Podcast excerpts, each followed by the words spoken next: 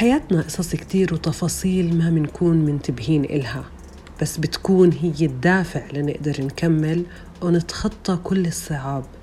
والصعاب يعني تنمر عدم مساواة أو عدالة يعني نظرة مجتمعية بتخليك أسير لإطاراتها.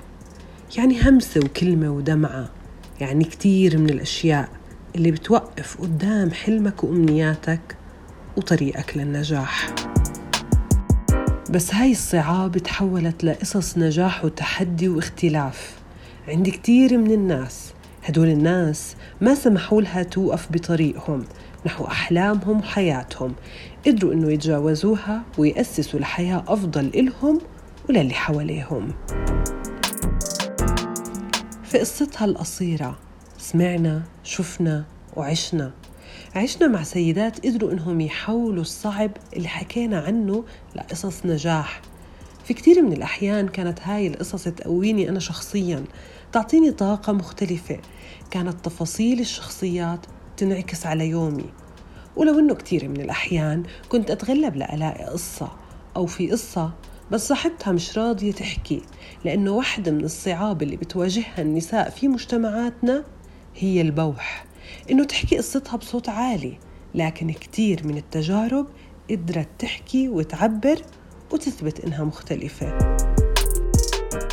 طفولتي في البداية ما, ما كنتش أعرف يعني إيه اختلاف ما كنتش أعرف إن أنا فيا مشكلة أو أي حاجة بس عرفت ده من المجتمع اللي أنا عشت فيه آه، بسبب النظرات وبسبب بعض الكلام اللي كنت بسمعه وبسبب الخضة كده أول ما حد يشوفني لأول مرة كأنه بيتخض مثلا إن هو شافني فكنت وقتها أه بستغرب ليه ناس بتعمل كده وأنا مش شايفة إن ملامحي فيها أي حاجة مختلفة عنهم.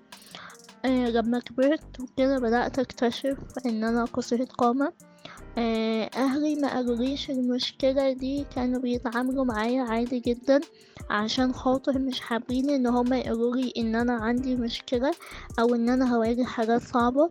عشان دايما يكون عندي القدرة إن أنا أواجه بدون ما أفكر في أي حاجة جاية. كان التحدي إنه أنا كيف بدي أقنع أمي؟ إني أنا بدي أغني لأنه أمي متدينة كتير يعني فإنه كان الوضع كتير صعب. ما خليت إشي أسبوع وأنا بس عياط وبدي بدي أدخل وبدي أغني وما بعرف شو. أبوي كان موافق على الفكرة مية بالمية. أنا كان عندي وزن زايد. فكذبت كذبة بيضة على أمي. قلت لها بعمل رجيم إذا بتخليني أدخل على القرآن. طفولتي كانت آه، طفلة فقيرة من أسرة فقيرة آه، أسرة مزارعة آه، تقطن بعيدا عن مكان الدراسة أو مكان المدرسة. فكنت أضطر أن أمشي تقريبا آه، خمسة كيلو متر لكي أصل إلى المدرسة. طبعا الصفوف الأربعة الأولى كنت بعيدا عن مكان المدرسة وأمشيها منذ منذ الفجر إلى أن أصل مدرستي لكي أقف في الطابور الصباحي وأشارك زميلاتي. آه، طبعا آه، عملت في المزارع وأنا في الصف الثاني الأساسي. لكي أجمع طبعا في العطلة الصيفية كنت أعمل بالمزارع لكي أجمع لي لتحضير مستلزماتي الدراسية كون والدي مزارع فقير.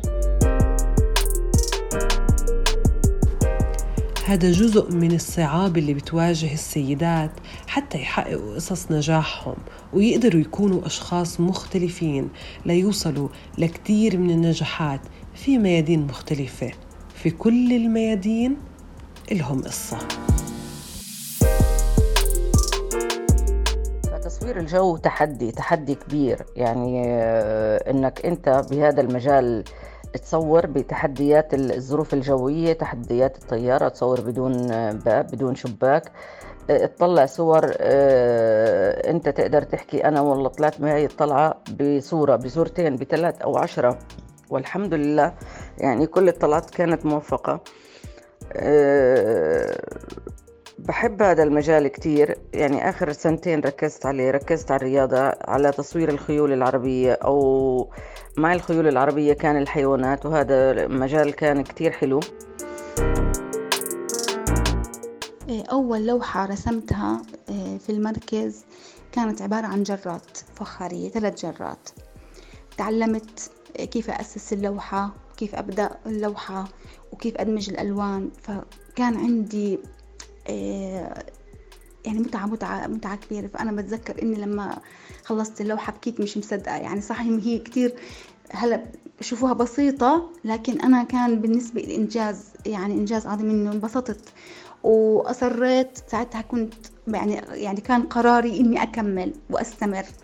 ما أترك لحد ما أوصل لحد ما أوصل يعني لمستوى يعني إنه أقدر أمارس ارسم لحالي. فكنت قايلة لاستاذتي لما تشوفيني وصلت للمرحلة إني خلص قادر أشق طريقي لحالي أحكي لي. هون أنا راح أوقف بس.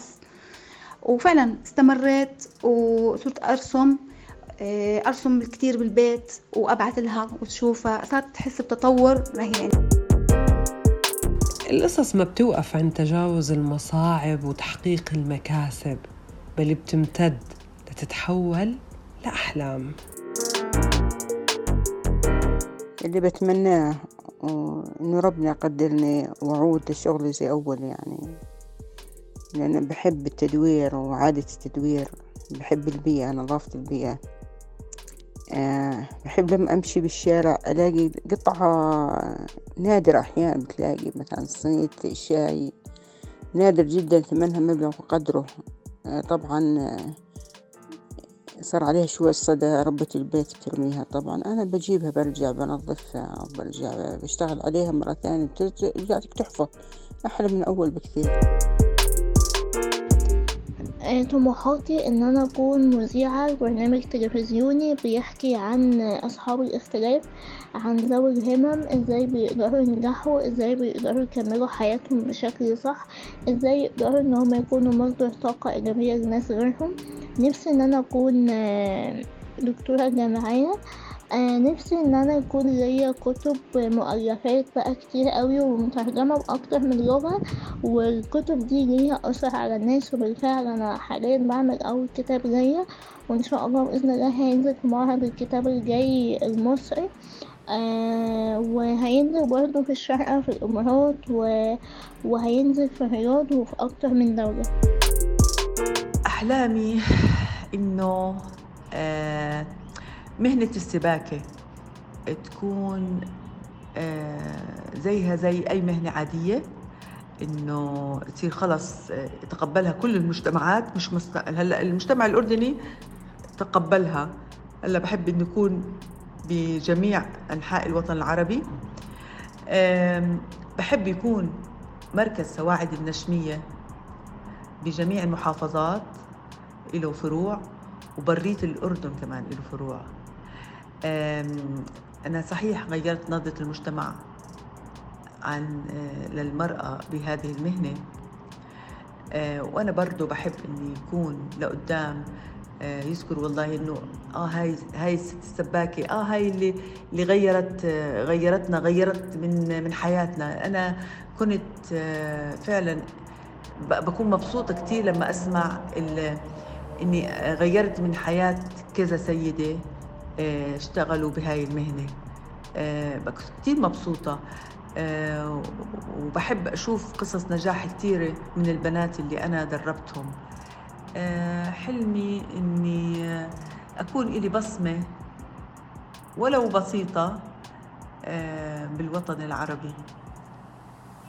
وأكون يعني مصدر فخر لكل سيدة بالوطن العربي.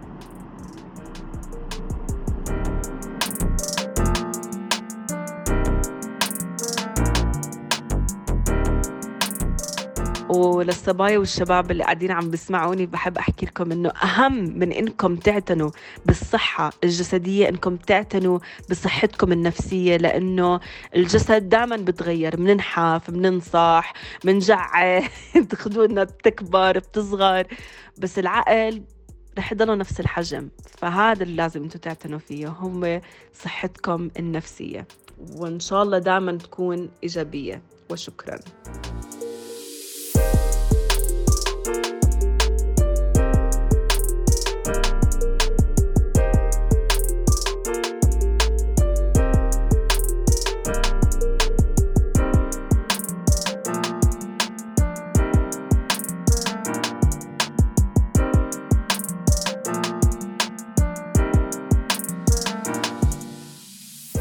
قصص السيدات دايما ملهمة لأنه قادرين يعملوا من الصعاب نجاح ومن تفاصيل يومهم مشاريع في الريادة بالأزياء بالسياسة بالاقتصاد بالعلاقات العامة والإعلام بالثقافة والفنون والرياضة.